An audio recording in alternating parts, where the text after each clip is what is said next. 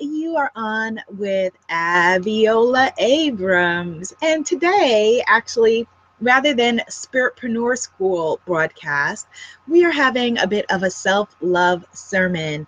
I've been getting a lot of messages from you guys lately about haters, criticism, and judgment. So that's what we're going to be talking about today. And that's not a frivolous, this is not a frivolous conversation, because as you and I know, the biggest thing that is holding you back from being the woman or man that you want to be, person you want to be, is usually, fear, self-sabotage, our own issues, which very often tend to be wrapped up in some semblance of what will other people think of me.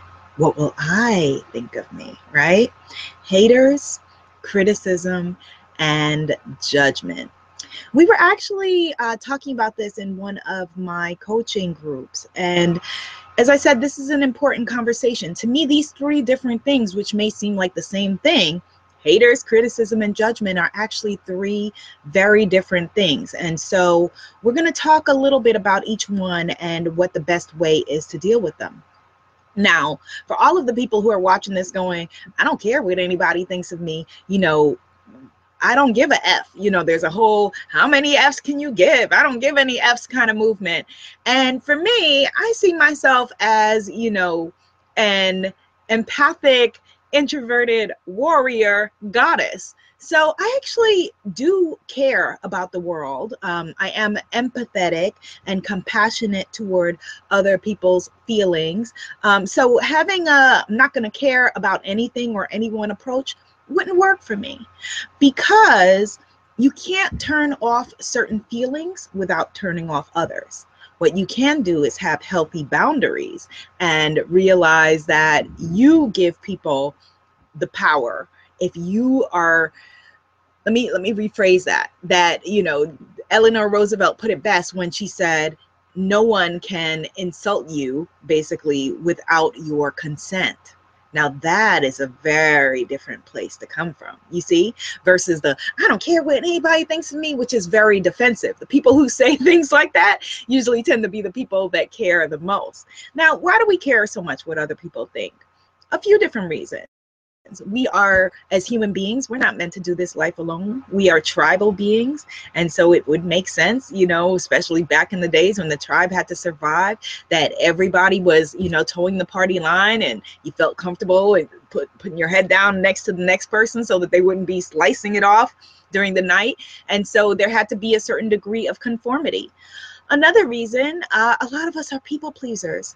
I have fought the disease to please, and I'm happy to say that I'm on the back side of it, on the healthier side of it these days. But I still have my people pleasing moments, where I have to check myself and be like, no, so having strong boundaries, strong with our yeses, strong with our no's, and feeling good about it in our skin, always asking what is the most self-loving choice that I can make, is very important for those of us who are recovering people pleasers. And then another reason why haters, criticism, and judgment come into play. A lot of us are very judgmental ourselves. And so we know how brutal we can be. And so then we fear that everyone else is judging us. The truth is, people are worried about their own stuff. And so whatever little bit of judgment that they cast your way is usually nothing, unfortunately, compared to how they're ripping themselves apart. But we really have to look at our own judgment, because I have experienced in my life, the more that I am willing to release judgment, the more fearless I become. And I'm able to fear a little less every day. Now, again, beware of anyone who says, I'm not judgmental, because they usually are the most judgmental of all. I know that I have been a judgmental person, am a judgmental person, and it's something that I'm working on. I'm a work in progress. I judge people right and left. I judge people when they are late to show up for appointments. I judge people when they are half-assing it, when they don't do what they say that they're going to do. I have tremendous amounts of judgment, and I'm dealing with it. I am working on it. and remembering that, you know, that everybody is traveling their journey. But being a little bit less judgmental on your own side of the street helps you to remember that other people's judgment doesn't matter, that they don't have any power over you. So, okay, so haters, criticism, and judgment. Criticism, let's begin with that. Criticism can be very healthy. You know, unfortunately, a lot of people who set themselves up as critics don't know the difference between healthy and unhealthy criticism. It depends, again, who are you giving power over your life? Are you asking people to believe in you who don't even believe in themselves? Because, see, that's a problem. Are you asking people to love you who don't even love themselves? So, you know, it depends, again, you know, for me, for example, with I'm a columnist, as you know. I am a coach, a columnist, a speaker, a TV personality. And so there are a lot of times where, you know, my whole business is interactive with other people and having other people's feedback come in different areas in different ways. That I write a column and then it's out there in the world with my real name and real face, and then anonymous people can comment and say what they think. Do I read the comments? It depends on the arena. Again, on social media, yes, absolutely. I'm willing to have any dialogue with anyone. On my Essence column, yes, I am willing. Usually I read the comments, comment back, and, you know, schedule willing, of course, and I'm willing to have a dialogue because it's usually a more interactive and I don't want to say engaged audience, but it's not an anonymous audience. On the Huffington Post, however, love being a Huffington Post columnist, but it's an anonymous audience of faceless people. And I'm there with my real face, my real opinions. And so I don't need to dialogue with people who may or may not be who they say they are, and trolls and that sort of thing. So if there is a big article, a big piece that goes viral within the Huffington Post network that can be kind of provocative in nature, I won't read the comments. I just don't feel that need.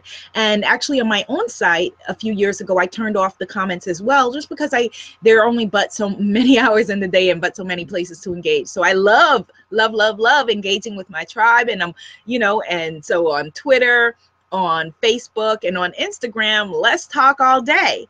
Now, when people leave me something that I feel, because I am a sensitive person, people leave me something that I feel like doesn't add to any conversation and is just something that is just straight up negative, I don't engage with them. And that is so freeing. I see people all the time arguing with strangers. Well, I think this and you think that, and why'd you say, who cares? You don't know that person. They're not putting food on your table. You're not helping me untwist my hair. So what do I care? You know, so those kinds of situations, I just don't get into them. I used to back in the day, and, you know, it's so freeing not to. I used to get into a, well, why, you know, I used to care so intensely what each and every person thought. Nah, I don't care. I just delete and block, delete and block. And trolls, you know, internet trolls, usually what they want is that they want the interaction. They want to be able to fight with you. They want to be able to cause confusion and havoc and see you upset. Please, you're much too cute for that. I'm much too cute for that. So we don't do that. Delete and block and move on. What would a queen do? She's not gonna, you know, to quote a reality TV goddess, I will not come off my chariot and throw tomatoes with you. No. Why?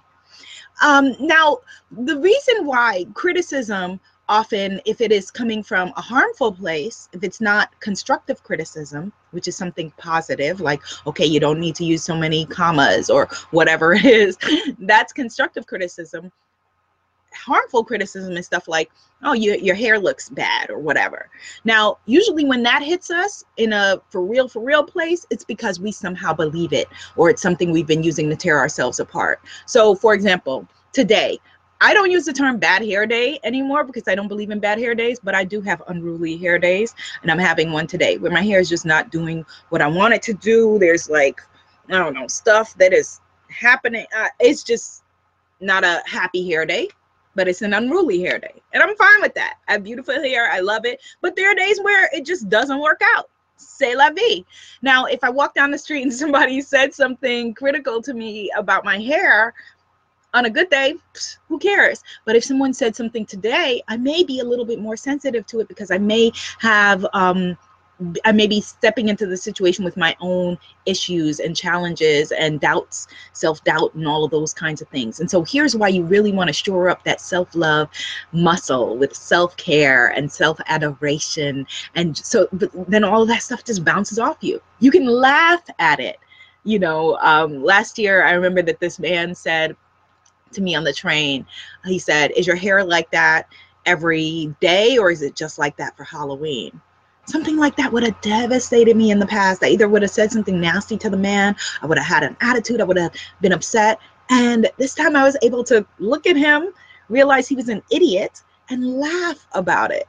Because it's like, have you seen me? Really? That's your own ignorance, you know? And I was able to just deflect it, bounce off of it, and keep going on with my life.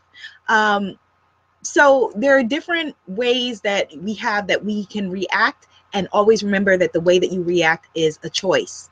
When people say, you know, I had to curse that person out, or I had to punch that person in the face. Never, never, ever. You're human, but it is always a choice how you react. It is always a choice how you react, no matter what.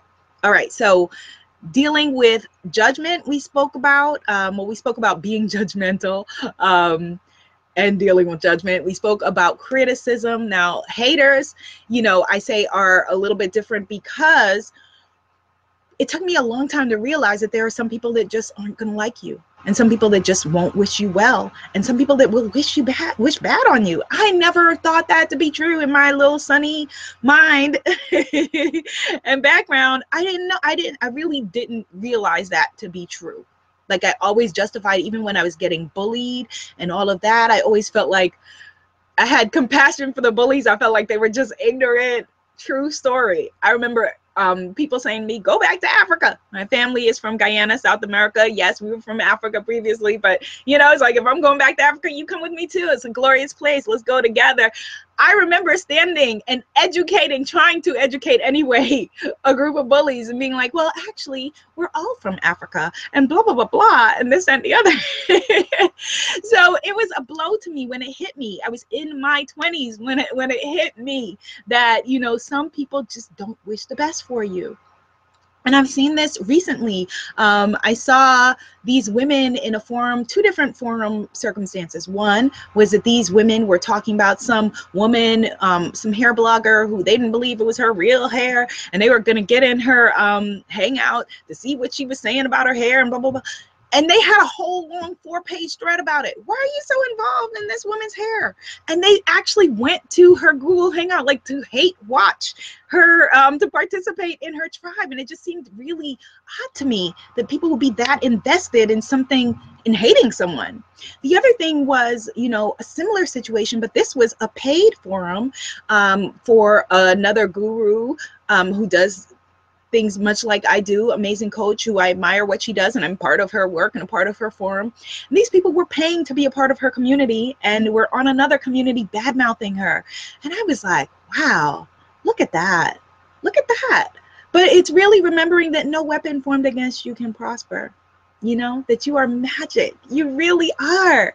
You know, science still cannot figure out all the functions of our bodies and our brains and, you know, our minds. You know, it's just amazing what we are. And so letting any earthly person be against you and have it affect you really, really is ridiculous when we think about it. There are people who we care about, you know, whose opinions matter. I care about my mom. I care about my dad. I care about my sister. I care about my brother. I care about my family. I care what they think. I care about their opinions. Their opinions are not always constructive. And so I have to know what to take and what to toss. You know, their opinions are not always fun. If you know any Caribbean people, they will give it to you straight, no chaser. I went to see my uncle, you know, on his hospital deathbed, dying of cancer and diabetes. He told me I was fat. At the time I was devastated, but then it hit me. He was right. I was fat. And if I didn't want to be there, you know, in 60 years, you know, I needed to do something about it. So, you know, there is constructive criticism. There are things that we need to take into account, especially those of us who are sensitive. We need to be able to tell the difference and learn how to gauge, you know, and choose our reactions. But then there is also remembering that no matter what, that you are, you know, connected to the same force that created the oceans and the trees. And, you know, please, if the sun be for you, then who dare be against you?